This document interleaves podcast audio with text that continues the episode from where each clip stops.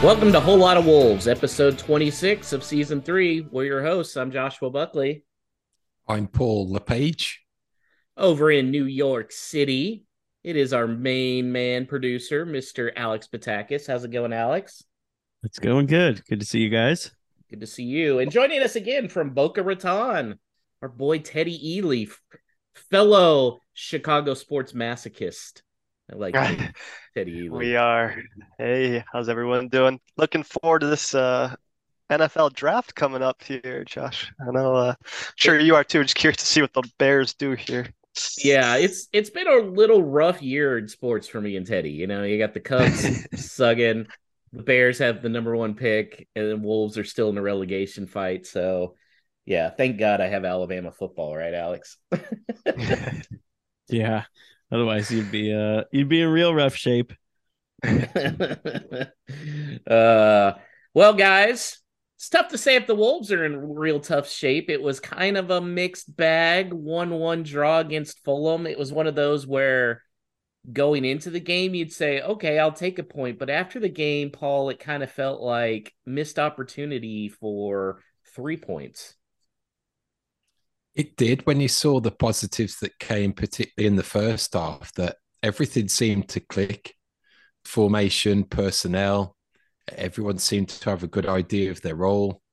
Um, it, they kind of like had a run through of the goal just a little before when Sarabia had his first chance. But then when they went ahead and put that move together to take the lead, it was fantastic. When you see that clip of the goal just replayed and the passes that went into it. And even uh Matheus's deliveries from his position to the back post coming on his right that showed promise. And it was such a shame I felt that immediately after the second half that we had those two chances. I think it was Raul's header first and then Dawson's or maybe the other way around I think if one of those had gone in, we'd have probably won really comfortably. And if it wasn't for that injury to Cunha, I think we we'd have been uh, we'd have rode it out and, and got a good away win. I think it all started to unravel from that point, and we looked a lot more disjointed, and the formation didn't flow,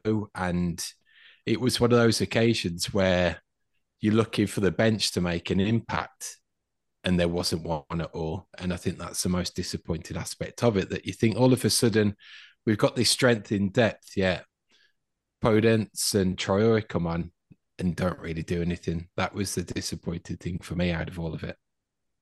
Teddy, that lineup they deployed was pretty exciting, pretty free flowing. I mean, uh, that goal Paul was talking about, Wolves' first goal. I mean, that was a great team goal. It really seemed like everybody was feeding off each other. What did you think of that, and how disappointing is now if Cunha's out for a while? We're not going to see that lineup again.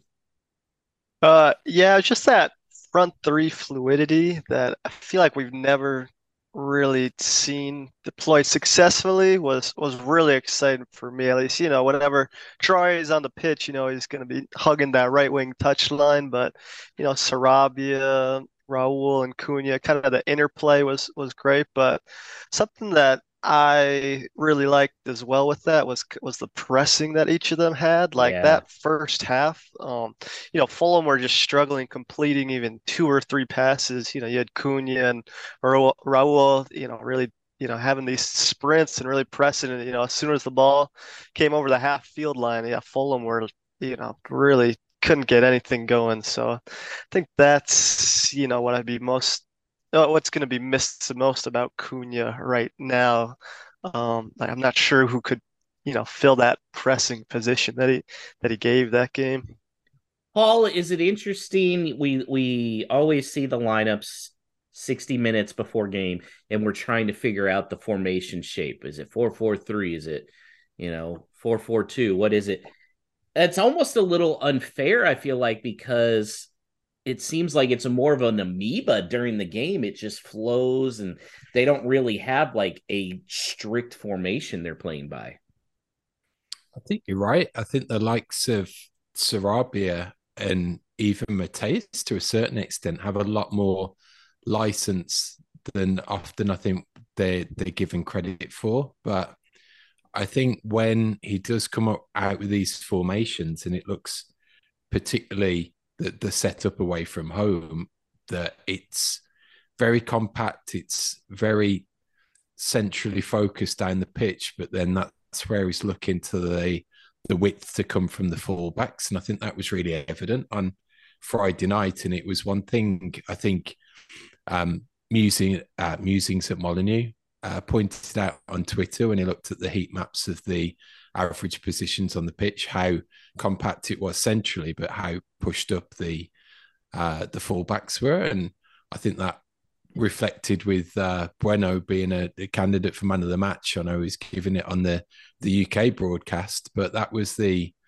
the element that they were looking to make an impact with, and at times it really showed on Friday. And again, if it wasn't for having that enforced change, I think those are the types of games, opponents, and and matches where you could execute that formation and it works really well away from home, and you, you come away with three points.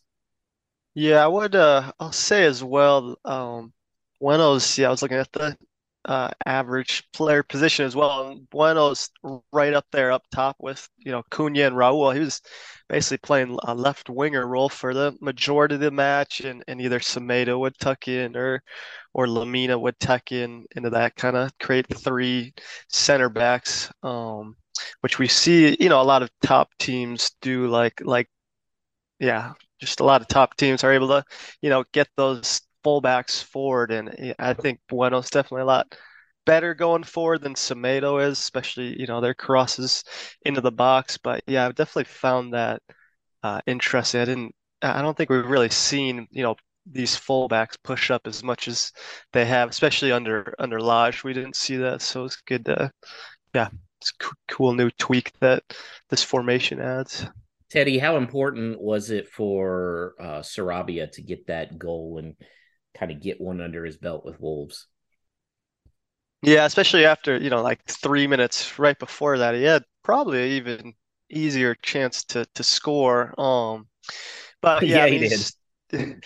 Uh, and I was on his stronger left foot. I think I think he scored on his yeah his weaker right foot. But yeah, I mean it's just uh you know over his career, you know Spain national team, the guy always you know, scores and get assists. I think it was only a matter of time. And he's just one of those players that just, you know, he just always pops up in the correct position in the box, and you're like, you know, how is he there, and why can no one else do that? But it's definitely a skill. Finding, you know, those these optimal positions, you know, in the box. And yeah, I think we'll definitely see a few few more goals from him before the season's up.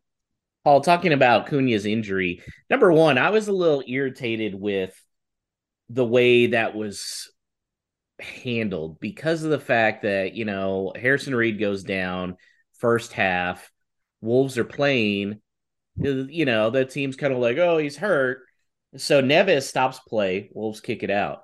Wolves end up with two guys down, Cunha very seriously hurt, and they just keep going. And then even Cunha gets booed as he's being taken off by a stretcher. Like, it's classless uh, in my opinion. But is this normal? What I took out from it was the ineffective refereeing again and the inability to to protect the players. In the the first challenge on Sarabia, that was a foul. Oh, and guess what? The guy who committed the foul was already on a yellow. Mm-hmm. So did the referee shit out of giving that decision because he knew he was under pressure to, to make a call? If it had blown up, and that was uh, he might have had another foul before, potentially not. If that was a booking, had a big call to make. So that was what frustrating because either way, the game carried on, and that immediately caused the the injury to Cunha straight after. So I think it all goes together. I'm I'm pointing my finger more at the the ref rather than the the gamesmanship from Fulham on that one. I thought it was real tacky by the fans too. It's one thing to boo if you think guys are time wasting, which yeah, kind of silly. But when a guy's being faking it for a stretcher, yeah, yeah, yeah, yeah. If if you if you do do that miraculous recovery and resurrect yourself off a stretcher and come back on, then you get booed. But for the most part, you're not you're not making a conscious decision to get yourself stretched off stretched off the pitch. It's due to something that's potentially pretty serious. apparently on the XM radio broadcast, uh, while play was going on with two guys down, they said that Wolves were being lazy and not getting up. Ah, lazy. I guess that's what happens when your ankle's taken out. Um, how big of a loss is this though with Cunha out for we don't know how long, Paul? I think it points again to the fact that he was the first signing of the winter window. So, regardless of his role, regardless of whether he's a number nine or he's going to be integrated more uh, into the team, I, I, think it's potentially a big miss in that a lot will have been planned around him, not necessarily himself being like an out and out striker or what have you, but the, makeup of the forward unit. I think he he's been a he he's been earmarked and will be a crucial part to it. So I think it's just fingers crossed that his his little son's band aid does the trick and he does make that recovery. Maybe Wednesday night comes too soon, but hopefully back by the weekend. Teddy, what do you think Wolves did to get this much bad luck with the striker position? I mean, it just seems like two years now. it's yeah. one one injury after another. It's just so frustrating. Yeah, it's like every one just seems to be, you know, just a severe injury as well. And I, I think, you know, as Paul alluded to it, you know, he didn't seem like he was in a cast in the Instagram photo he posted. So that's, you know, could be could be promising, but don't want to read in it into it too much. But yeah, the the injury luck has been pretty bad. I mean, Wolves did actually change their whole backroom staff pretty, within the last couple months. I think Lopetegui brought in, you know, one of his his guys. Um, so yeah, curious to see how that kind of develops over the next couple years. Because yeah, under Nuno is like, you know, we have the best injury luck uh, record in the league, and you know, a lot of it does come down to luck. But you know, I think those muscle injuries they say you can kind of control. So yeah, we'll be you know, want to see what happens with that backroom team moving forward. Paul, do we need to get a priest to Molineux and like bless the land to take care of our number nines?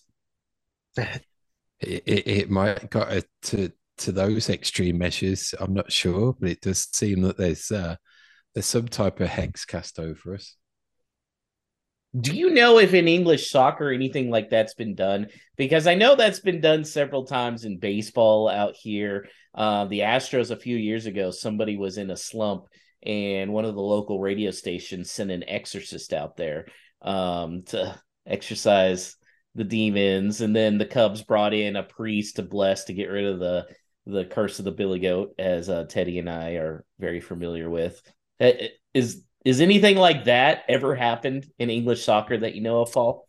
I don't believe so. I think there's been a few uh, tales told of construction workers working on a new stadium that support the opposition and either take a dump in the center circle or plant like bury a bury the, the shirt of their uh, their fierce rivals underneath, so it's always there. But I, I don't think anyone has gone to that extent of uh, uh, of blessing it or or getting something uh, getting something religious done in order to uh, banish away the the bad juju.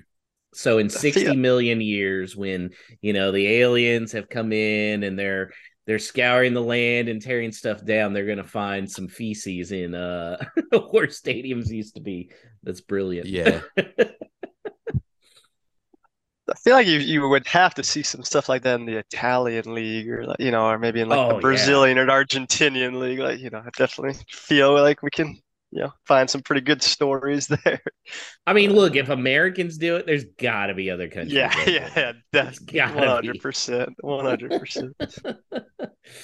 Uh, well, one of the highest graded players from the game was Nelson Semedo. Um, now it looks likely, according to the Express and Star, they're going to trigger his two year extension. Teddy, good deal or bad deal? Um, yeah, I mean, I think they were always going to trigger the two year extension unless he completely, you know, imploded. But yeah, it's definitely come along pretty pretty nicely under uh, the new manager. I think I think this was the Semedo that we were kind of expecting to see. Like the, you know, he does still have like, you know, a small air in him, but you know, so so do a lot most players. Um, but yeah, his defensive solidity, like, you know, he was up against I think Willian did did you know pretty good job handling him, and yeah, he's done a great job kind of covering for for when Bueno's kind of all, all the way pushed up. Um, yeah, I think he's uh I, have been pretty impressed with him recently. And there was actually one instance where he was uh flying in the box to try and get on a header, kind of mad uh, Doherty style. So, you know, could be a little more attack and foray for him in the in the future. But yeah, I think uh, you know, I don't think right back will be a position that the team feels they need to strengthen in the summer if he keeps up these performances. Overall, Paul, how do you think that signing should be judged um, on a grading scale, just school grading scale? Um, because I mean, they purchased him for a lot, and Doherty for a while almost seemed like he was still the better fit. No, I'd say underwhelming, and if it's underwhelming, it's it's putting you in that six out of ten category, and that's purely based on he, he the the amount that they paid for him. In that you you're expecting that amount for a right back to to do absolutely everything, and when you do compare it to Doherty, it's been nowhere near in terms of output and uh, and goals, assists, and all of that. I, I think as they looked in the the element of him just being a a, a right back, I think he's pretty solid and he's done a good job being a good servant. But that's been it. It's not been exceptional. It's not even really given a a hint of thinking that you've got value from what was it, 34 million or whatever it was.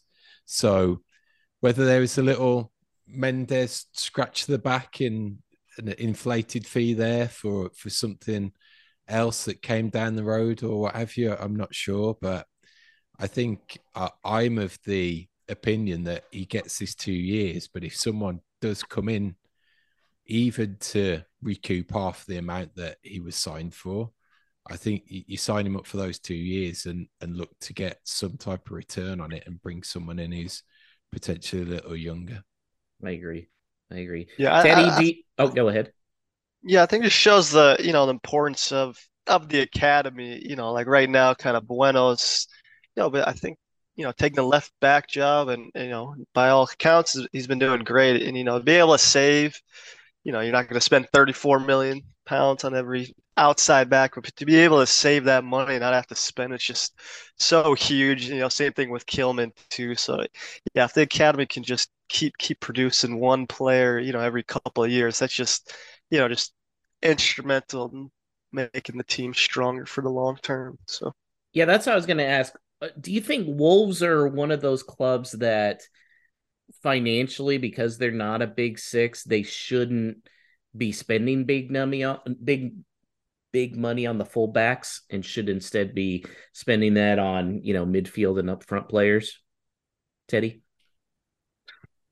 Oof, uh, that's a tough question. Um, yeah, I think it just depends on on the situation and on the uh, and the you know the personnel that the club currently have. You know, right now there's six or seven wingers at the club, so even though they aren't scoring goals, I wouldn't necessarily say that's a you know area we have to change as for you know that Semedo situation in general. Um, as we were playing a five at the back still at the time. I'm not sure if that was the best decision, but you know, to transition to a four at the back, you know, having a recognized right back is is quite important. And you know, Do- Doherty didn't have that defensive capabilities um, to play that, so I, I think you know it just kind of depends on on the situation there.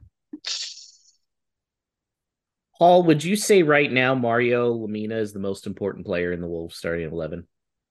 I think to come back in and make such a difference again, not only in what he does with the ball, but the license it gives for those around him, he has to be. And I don't think anyone at the end of that window when it closed generally thought that he'd have the impact that he has done, yeah. that he'd be this this fulcrum for the midfield. I think me and many others might have thought that he was just a squad player to to come on and maybe close the game out.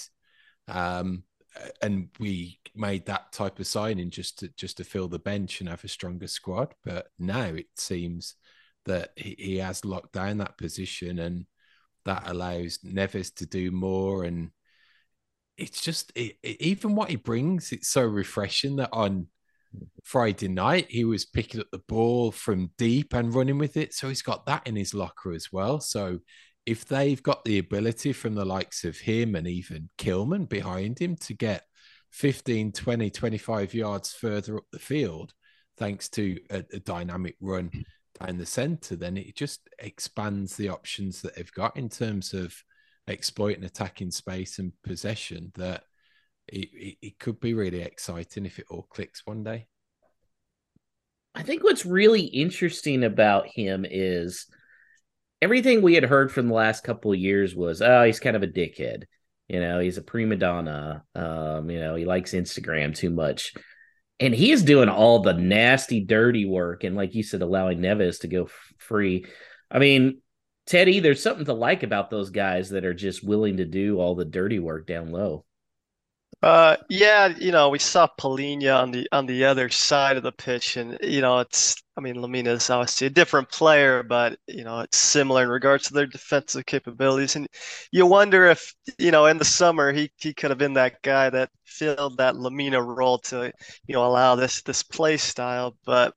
It's a separate matter. Um, as for Lemina, yeah, there were some articles from from the Athletic that kind of talks about how Lemina recognized that he wasn't, you know, the best person was more kind of played for himself instead of the team. And, you know, I think he is 29 or 30 now. It's definitely matured as a player. You know, he has a, uh, I think a kid now too, and I was saying he just has a little more perspective now on the game, and I think, yeah, we can definitely see that now. Like when he was with Fulham or Southampton, like he he definitely had all the skills, but there's just something off about his cohesion with the team, and now he's yeah fitting in you know superbly well, and he's yeah he's definitely a piece that maybe we didn't know we were missing, but definitely feels a huge need to allow Neves to you know push forward.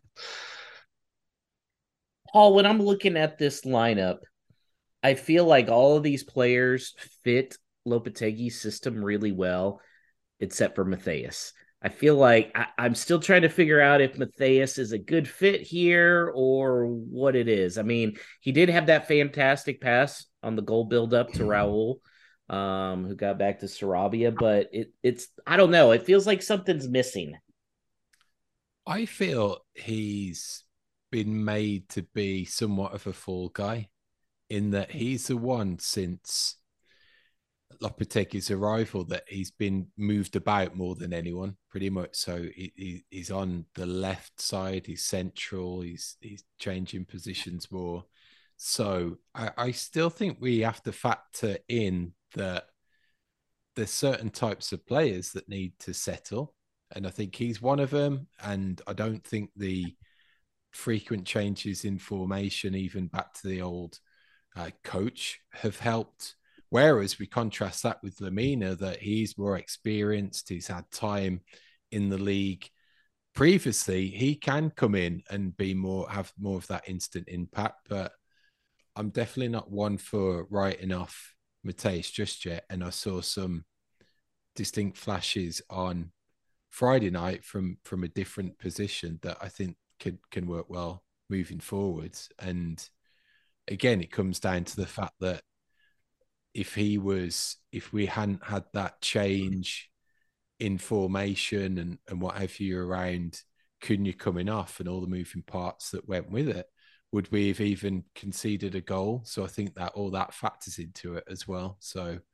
I'm I'm still behind Matheus. I think he'll come good. Alex, I noticed you gave a funny look. What are what are your thoughts on it? Oh well, I think Paul pretty much nailed it. I I was just kind of smiling because I remember doing shows where I think the biggest frustration we had with Bruno Lage was that Matheus was kind of just filling that role of Dendoncker, who would just be somebody who wanders forward on the right side in like mm-hmm. an attacking role when that's not the kind of player he is. I mean, at Sporting, he would sit in a midfield too, carry you know carry the ball from deep, which he's shown he could do.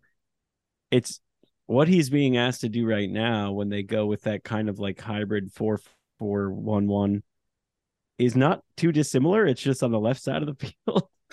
um, so I mean Lopetegui's great. He's clearly better than Lage, but um, I find it interesting that the two managers that he's played under at Wolves have done similar things with him. So I, I'm with Paul in that I don't really feel like it's his fault. And I also don't know why they're insistent on using him that way.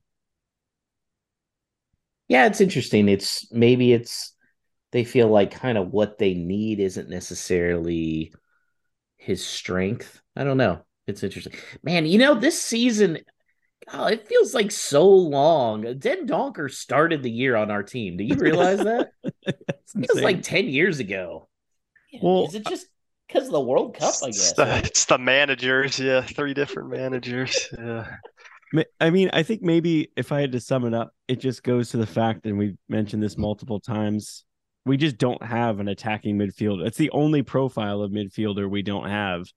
And maybe they're like, hey, you're the most equipped to do this because you're maybe one of the most well-rounded players on our team and you're young and you're you can develop into that. But I don't think that's his best position. So yeah. hopefully it's a short-term thing. yeah. Hell yeah. I remember me, Paul, like cussing out Dendoncker as usual, season opener.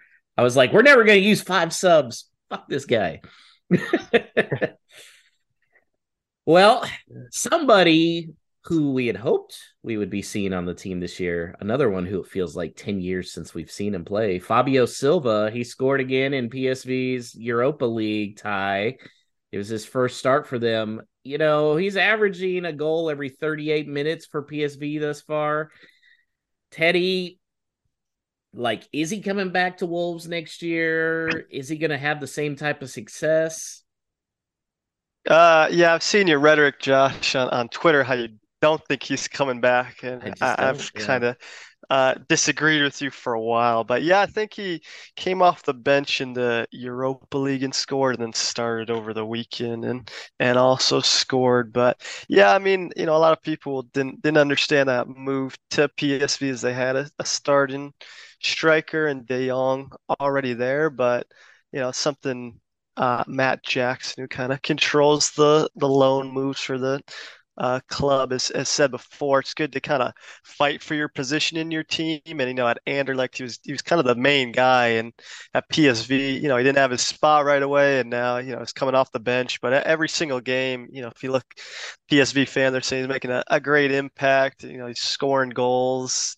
You know, contributing. Um, you know, with his hold up play, I think. Um, it's definitely this season has definitely done him a, a world of good. And I mean, kid's still only 20 years old, um, quite young. Definitely has put on some some muscle and yeah. and some speed. And uh, yeah, I think this this time away from Wolves was definitely the best thing for his career. And I'm I'm kind of glad he didn't come back in in January as well. I feel like that could have halted him. I just feel like he's yeah he's gonna come back in the summer and I, I think he's gonna compete for the number nine role. Um, I don't know if he's necessarily ready. I guess I guess we'll have to see. But yeah, I'm excited to see what what he can bring. And strikers are historically pretty slow to develop, so I think I think he definitely has a positive future at Wolves, and it's been a great season for him.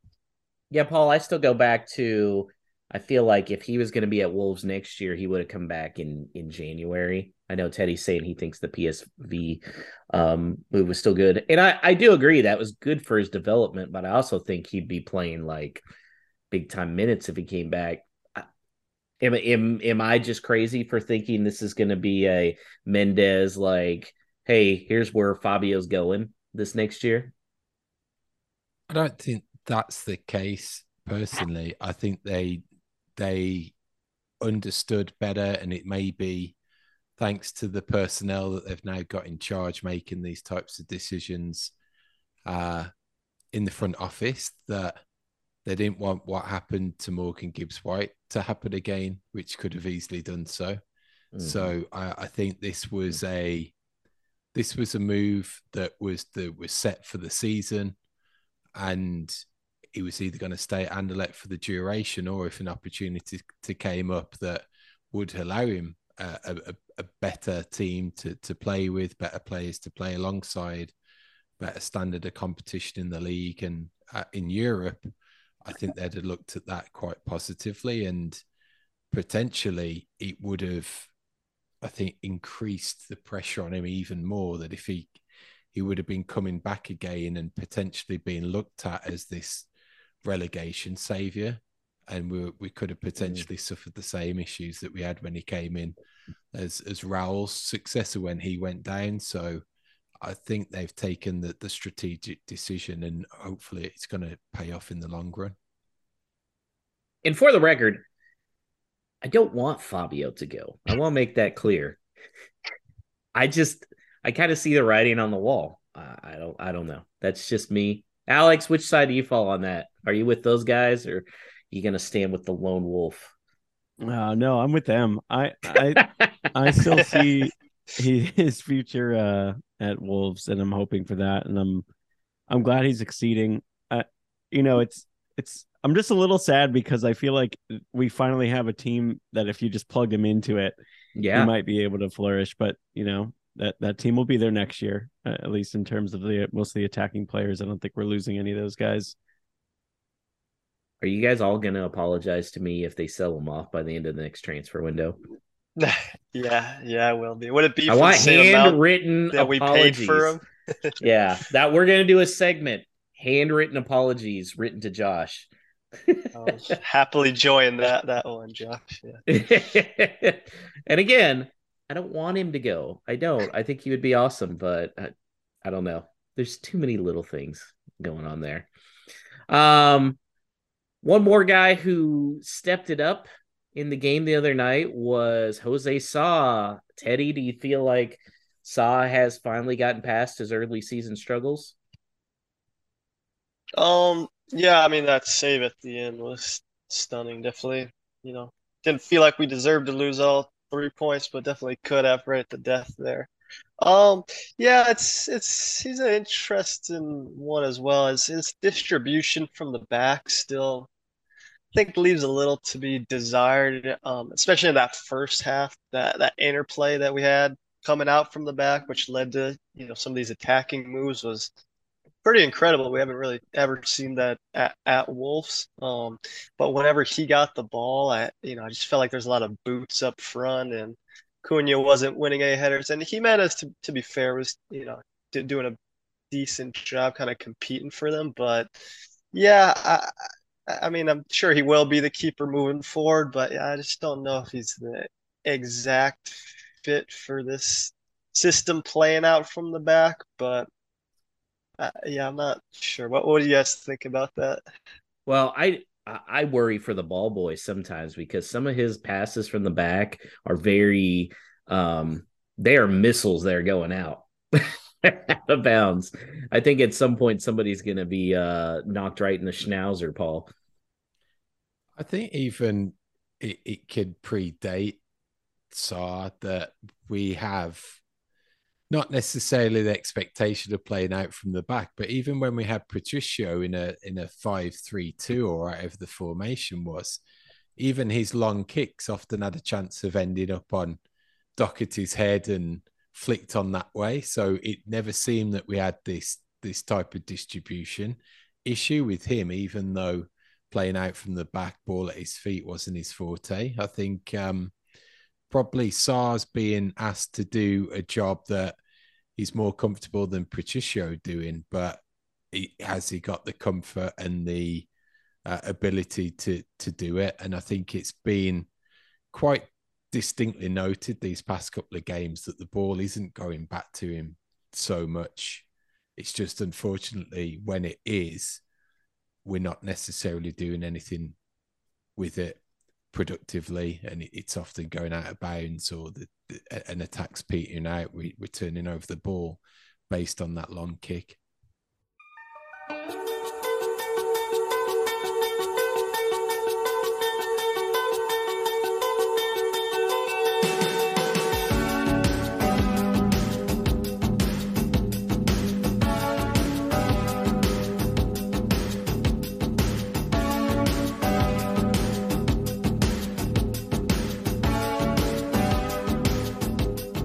Guys, now we look ahead to this coming week. We have two big games.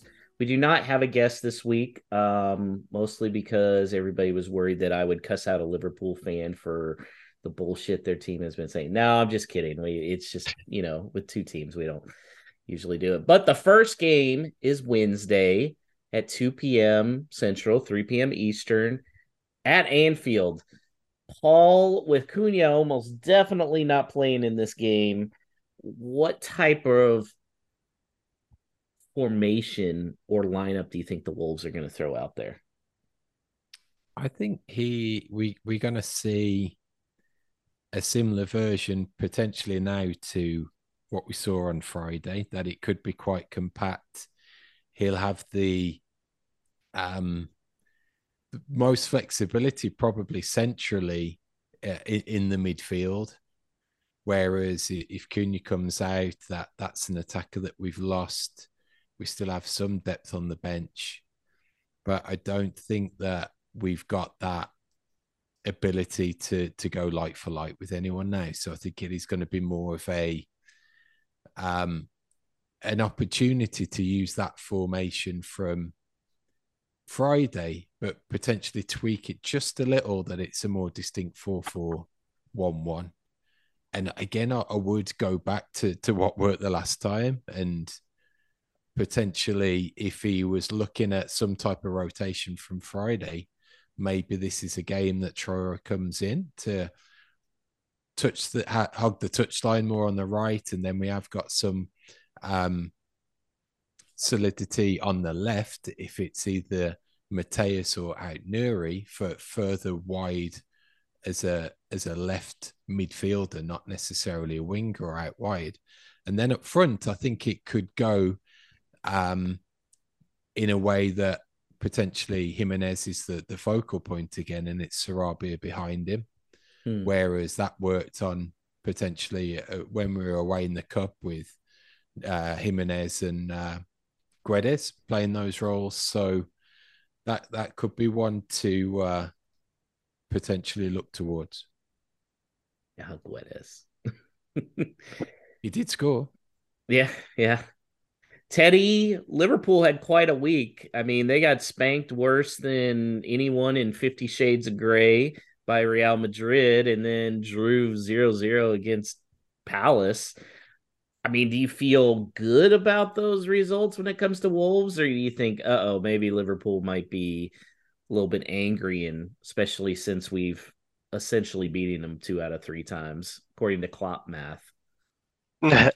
um, yeah, I mean, I, I think the thing is they're definitely a different team compared to you know Liverpool of previous seasons, and, and I mean they aren't as good. So if they are angry, um, you know, it'd probably leave even more openings up in the back than they've already had. And yeah, I mean, I watched that game on Sunday, I think it was against Crystal Palace, and yeah, they really that that midfield three they have right now with Thiago out injured is pretty terrible. Um, I think it was like Henderson in there with they had 36 year old James Milner and uh, I can't remember who the third one was, but yeah, I mean they're really just not.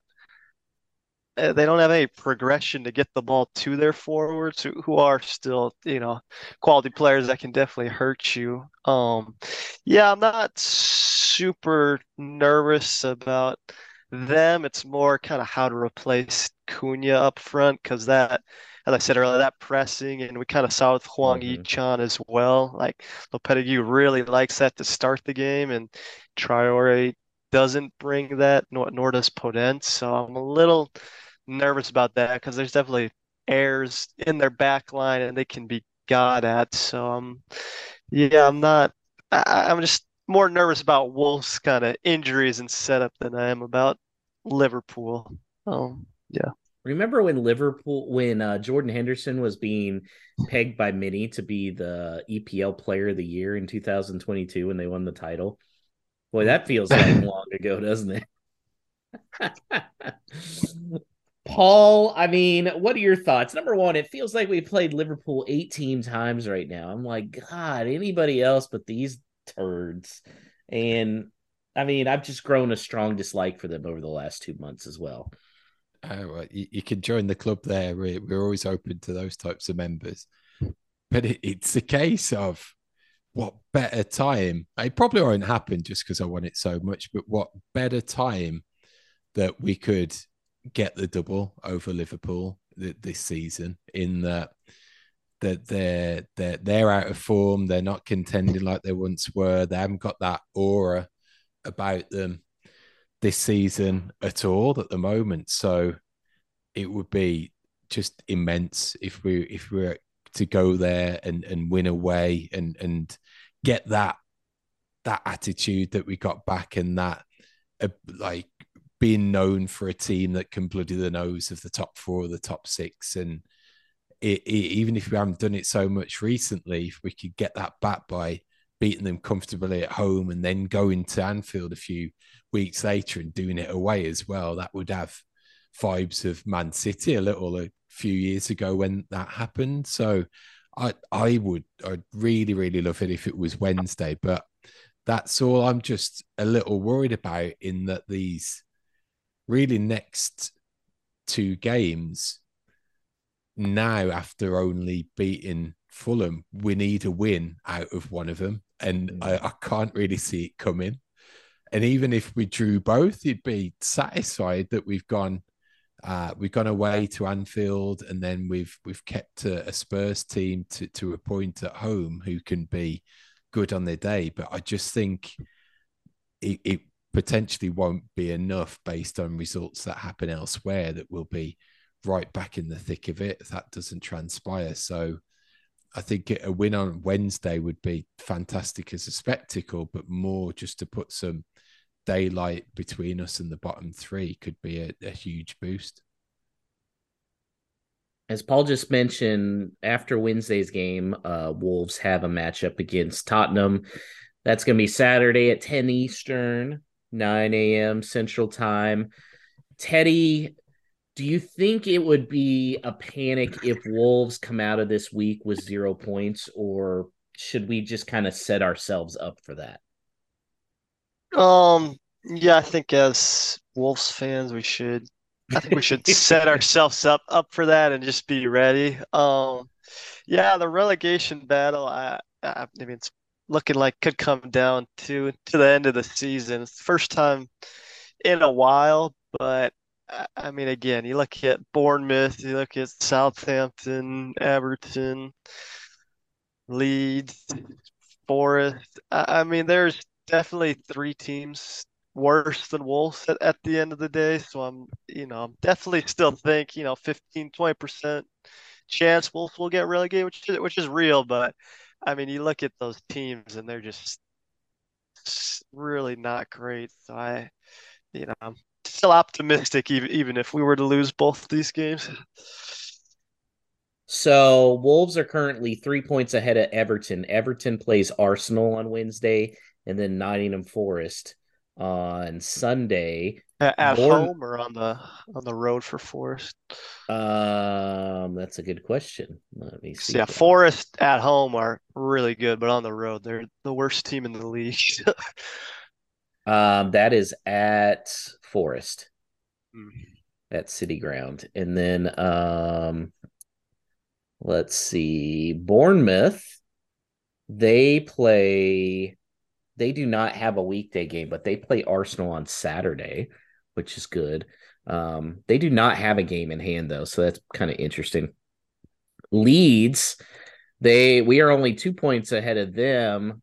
They have um they're still in the FA Cup, and then they have Chelsea on Saturday, which we play them in a couple weeks.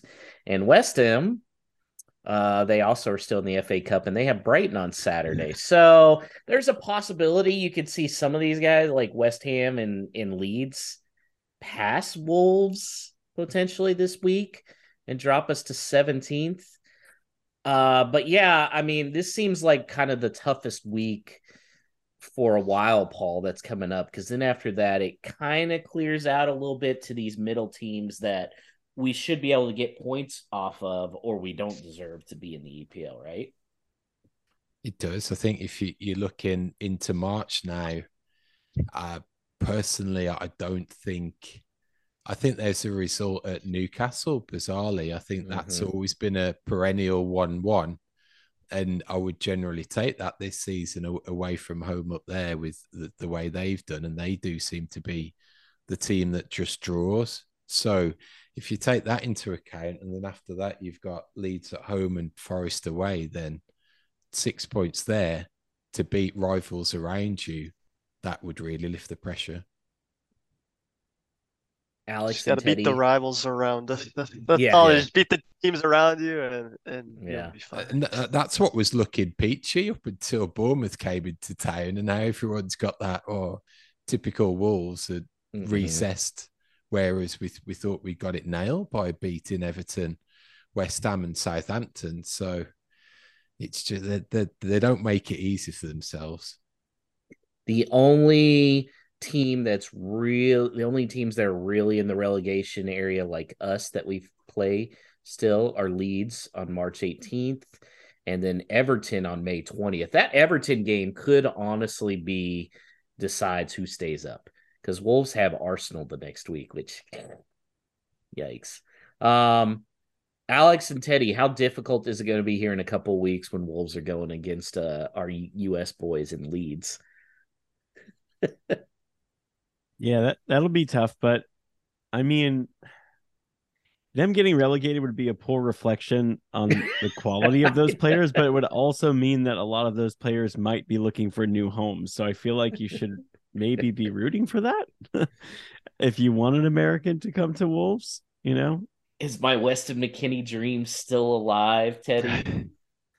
Uh, yeah. I mean, as as Alex said, if they get relegated, which they definitely look like they might, then yeah, I, you know, I think it was only a loan move with the. I don't think it was an obligation to buy. So, uh, I think so. Yeah, it's still still alive, Josh. Still alive. Paul, how unbearable do you think I will be if the Wolves starting midfielder next midfield next year is Lemina, João Gomes, and Weston McKennie? That that'd be pretty pretty special. I think we'd get some good hairstyles from it at the very least. So the, the potential there for podcast topics and questions would uh, propel us with content. That's for sure. Oh my god, that'd be awesome. All right, guys, let's l- look at our predictions here in the standings. The guest spot, yes, the guest spot has taken over top spot in the table with 23 points, thanks to Brian's nil nil draw prediction. I am in second with 22. Alex, you're back up to third with 18 points, and Paul, you're in relegation mode at 17, but not out of it yet. So Teddy, we got two games this week as you try and keep the the guest spot in the lead. So we'll start with the Liverpool game. What is your prediction? Um, I think we'll lose that one two to one. Two to one. Two to one loss. Okay. Yeah. Alex. Uh 2-1 win. Ooh, look at you. Going for the double. Paul, you feeling the pressure now? Like you need to be getting some points here. Yeah, uh, it, it's it's do I do I go against what I want to say to to try and uh, to try and jinx to, like positive reinforcement to to try and jinx it in the opposite direction. Um, so I, I just can't see a better opportunity than getting the double over Liverpool this season. So fuck it, I'm going two to Wolves. 2 0. Yeah. Woo! Look at Paul. I'm going to say a 1 1 draw because let's be honest, there's going to be some refereeing bullshit. Right? we can all agree some of that's coming in. I'm going to say Wolves score first, but then it's a nil nil or a 1 1 draw. Okay. Teddy, Spurs.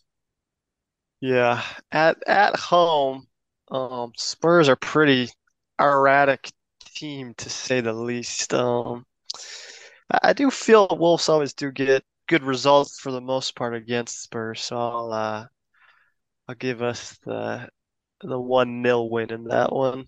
Wow. One nil Wolves. Alex? uh, I I think it's really optimistic to expect four or six points out of these games. yeah. so I feel like I have to say that they lose. That's what I was just thinking.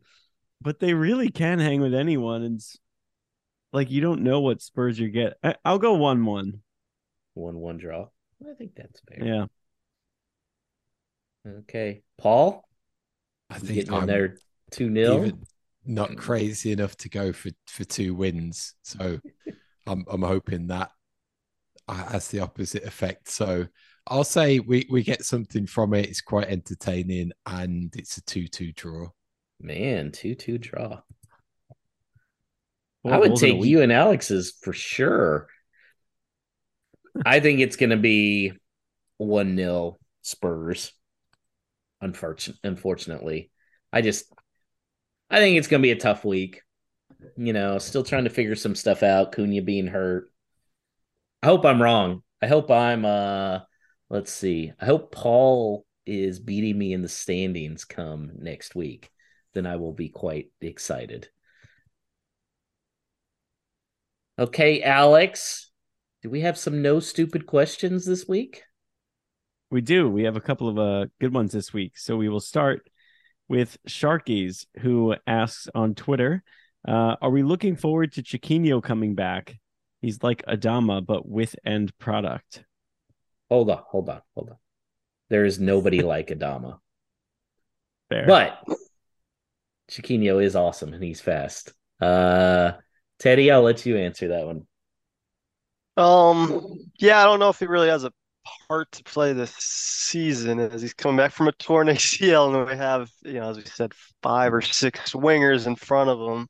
Uh, kind of looking forward to Neto coming back here, possibly this week, but it's a different topic. Um, yeah, I think Chiquinho, I- mean, again, he was it's pretty raw. We, only saw him for a few games where, he did impress, but I think we just got to remember to take our time with with him as he's still, you know, quite young and really only had a, think one season in the Portuguese top flight. So we just we just got to make sure we give him time to develop. But yeah, that hit, next season, that right foot on uh, Kalajdzic six seven head is uh gets gets you a little bit excited, even if it's in the championship. That that'd be pretty Oh, uh, Teddy. combo. Teddy, ouch.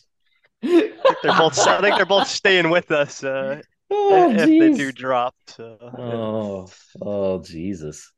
Boy, that that hit like a ton of bricks. Paul. Yeah, it does bring you back down to earth, doesn't it? Relying on two potential crocs to pull you out of the depth of the championship. So uh, I think it's going to be interesting with Chiquinho, mainly due to the fact that he was actually had his registration retained. So for, for then like end of the season. So uh, will he get any minutes towards the end? Probably doubt it. And I, I'm inclined to agree that they need to monitor this injury really carefully. Uh, and again, we were kind of talking about a player that we didn't really a see a lot of before, and b where does he fit into this particular formation? So even if we do see him, I think it's going to be distinctly off the bench and probably when we're chasing a game to put an out and out winger on. Um, or if it's a, a Fulham game that is a more like for like replacement for Traore, if he's Mhm. he's burnt himself out after 70, 75 minutes and Chiquinho come on like for like, then uh, th- that could be a positive. So we'll see. Yeah. Yeah, uh, I I agree. I don't think he's necessarily going to do much this year. Now next year it will be interesting. I think if Adama and or Neto goes, I think he'll be in the squad. But I think if both of them stay with Wolves, I could see him getting loaned out with an option to recall in January. I don't think they're going to make this same mistake they made with Fabio on not having an option to recall on anybody. Yeah.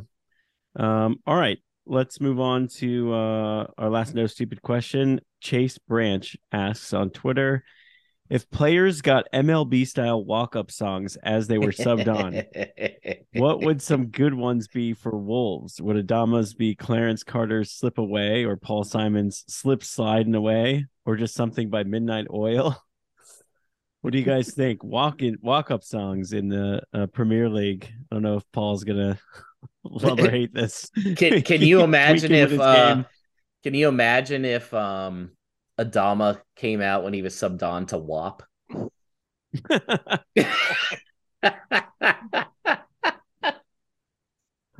I'd almost Uh, want I see could, that once, which is just- why it's great. That's uh, I could imagine that. Uh, anybody, any good uh walk up song nominations from anybody? I, am trying to think of some here real quick. Yeah, that's really tough. Yeah. Hwang Hee Chan would have to come out to some kind of K-pop song. Now, does he go with the more English uh, Gangnam style, or does he go with a, a full-blown K-pop song? Um, João Gomes would come out to that song by João Gomes, right? yeah, Or one by Pitbull. Yeah. yeah. Oh yeah, yeah, yeah. Um, let's see. What would Collins would come out to some, you know, authentic Irish, uh, you know, music there with the, uh, you know, with the violins and flutes. Just seems like a very Irish type of type of guy, you know. yeah. um would anybody come out to Tom Petty? Mm, Oh, well, here's the question, Paul, and you could probably answer this. Who would come out to a Robert Plant song? I, I think what we got to consider here is that we're talking like probably two generations apart from some of these guys. So these 19 and 20 year olds, they'll see Robert Plant walking down the the the the uh the corridors of Molineux, like, who's that? So I just can't picture Pedro Neto putting on any Led Zeppelin in the car. It's just it, it, it doesn't drive for me. So yeah. Okay, could you see João Moutinho coming on to Whole Lot of Love?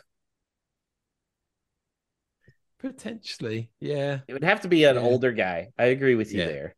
Yeah. Or someone like if it was the other way around and it's someone who looks like he's he's of that that the uh has a musical appreciation like Jose Sa looks like he's got like a, a rock and roll background. I, I can't tell one of his tattoos. It may look like the Foo Fighters logo on his neck, but I can't quite make it out. Mm. Ooh, Foo Fighters. Yeah. Um, hmm. I have a vision. I, I mean, so he's got to come off the bench, but I feel like anyone's eligible because you know it's, we're just talking walk up songs.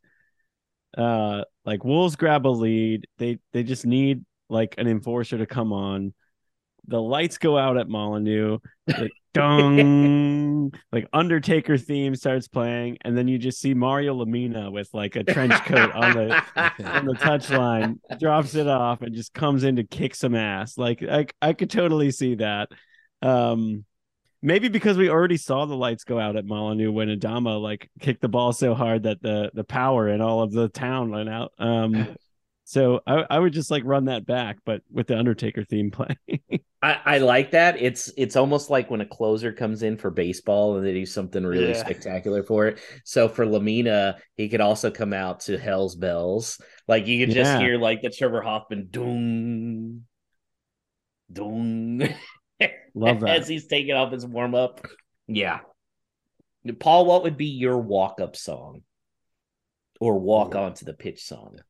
Uh mine would probably be uh a little bit of ACDC. I'm not like sure it. where what it's gonna go. Dirty which Deeds. I could direction. s- I could see Paul with Yeah. some dirty deeds. I think so, like more of a, a slow build one. Yeah. Teddy? Yeah, it's, uh, come come back to me. Let me try to, try to think through it. thinking, One second. Alex, one- what would be yours? Uh, I mean, if I if I played for Wolves, I think I would do a tip of the cap to Zeppelin. I feel like that gets the crowd going. I I used to, uh, when I go to the New York Wolves meetups, like I'm on the train, I like I'll just like listen to it because I feel like that's what I'm supposed to be doing. So, um, And I, you know, I grew up the younger brother of a, a older brother who was a musician and forced me to play drums while he played guitar, and we would just play Zeppelin songs. So, um, maybe that's why I'm a Wolves fan. Actually, uh, now that I think about it, um, which one I'm not hundred percent set on just yet. Um, I always loved Black Dog, so maybe like that or uh, I mean, Whole Lot of Love would be pretty sweet too, but See, I feel coming out to um you know, Metallica would be fun, but I got I got two choices just because I like the really over the top stuff. I would either come out to the David Hasselhoff version of Hooked on a Feeling with the hookah, hookah, hookah chugga, which if you haven't watched the music video of that, I highly recommend it. Have you guys seen that? It's the best music video ever. Hooked on a not, Feeling, but I'm- I David. Hasselhoff. My wife actually banned that song from our wedding specifically because she was worried I was going to do the dance. Number two, that's a true story. Swear to God. Number two, I would probably think about coming out to a Miley Cyrus, like either Wrecking Ball or Party in the USA. You know, get everybody going. Hands up, playing our song. Butterflies fly away. When Weston's at Wolves, that'll be his welcome song. Oh my God. Party in the USA. Jeez. I would, oh, I would die in love. I'm Yeah, going to be seriously disappointed if our friend Andrew Barlow doesn't take that Josh and David Hasselhoff fusion and absolutely rinse it raw. It is the best This is- music video ever. Yeah. My wife specifically told the DJ, do not listen to my husband. Do not play a single David Hasselhoff song. nice. I think I would have to come out to a like a Bad Bunny song. You know, living in uh, South Florida here, and a lot of a lot of watch a lot of baseball, and they're all kind of Latin. So I feel like yeah, coming come out to something like that. You need something to get the crowd going. You know, that's I what like it. feels the the I like it. key. Yeah. Who do you if that think All would? Star game happens, this is definitely has to be incorporated. Yes. Who do you think would be the Wolves player that would come out to the most ridiculous song just because he thinks it's funny? Paul Mm. or anybody? Hugo Bueno has this mischief look about him with the with the mustache and everything. I feel like Podence would be one who would Podence or Moutinho, I think, would be one of those guys who would come out to something just completely silly. Like would would Podence come out to the Chipmunk song?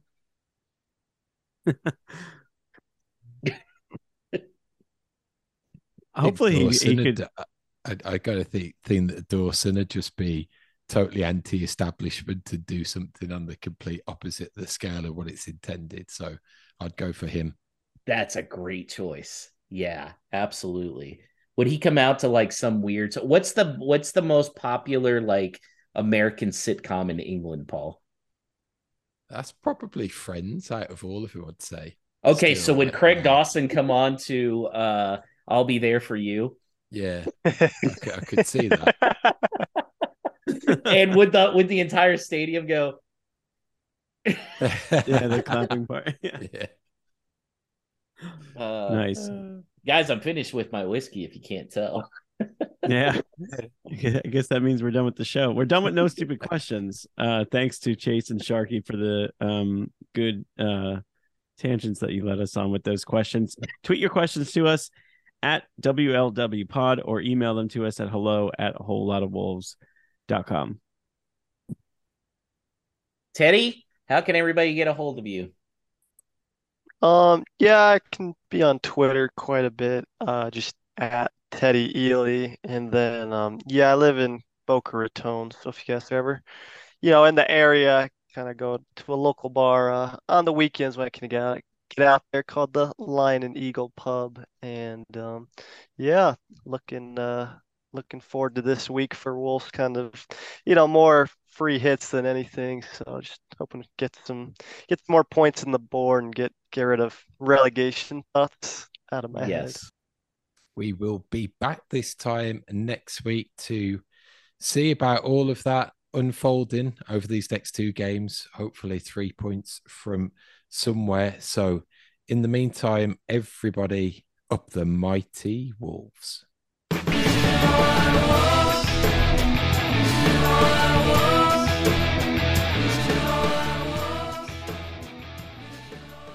Whole Lot of Wolves is self funded, so if you're interested in sponsorship opportunities as a way to reach a niche audience, email hello at wholelotofwolves.com for our sponsor packages. Just want to make a contribution as a listener who enjoys the show? Then head to buymeacoffee.com slash WLWpod. That's buymeacoffee.com slash WLWpod. We greatly appreciate any contribution. Up the Wolves.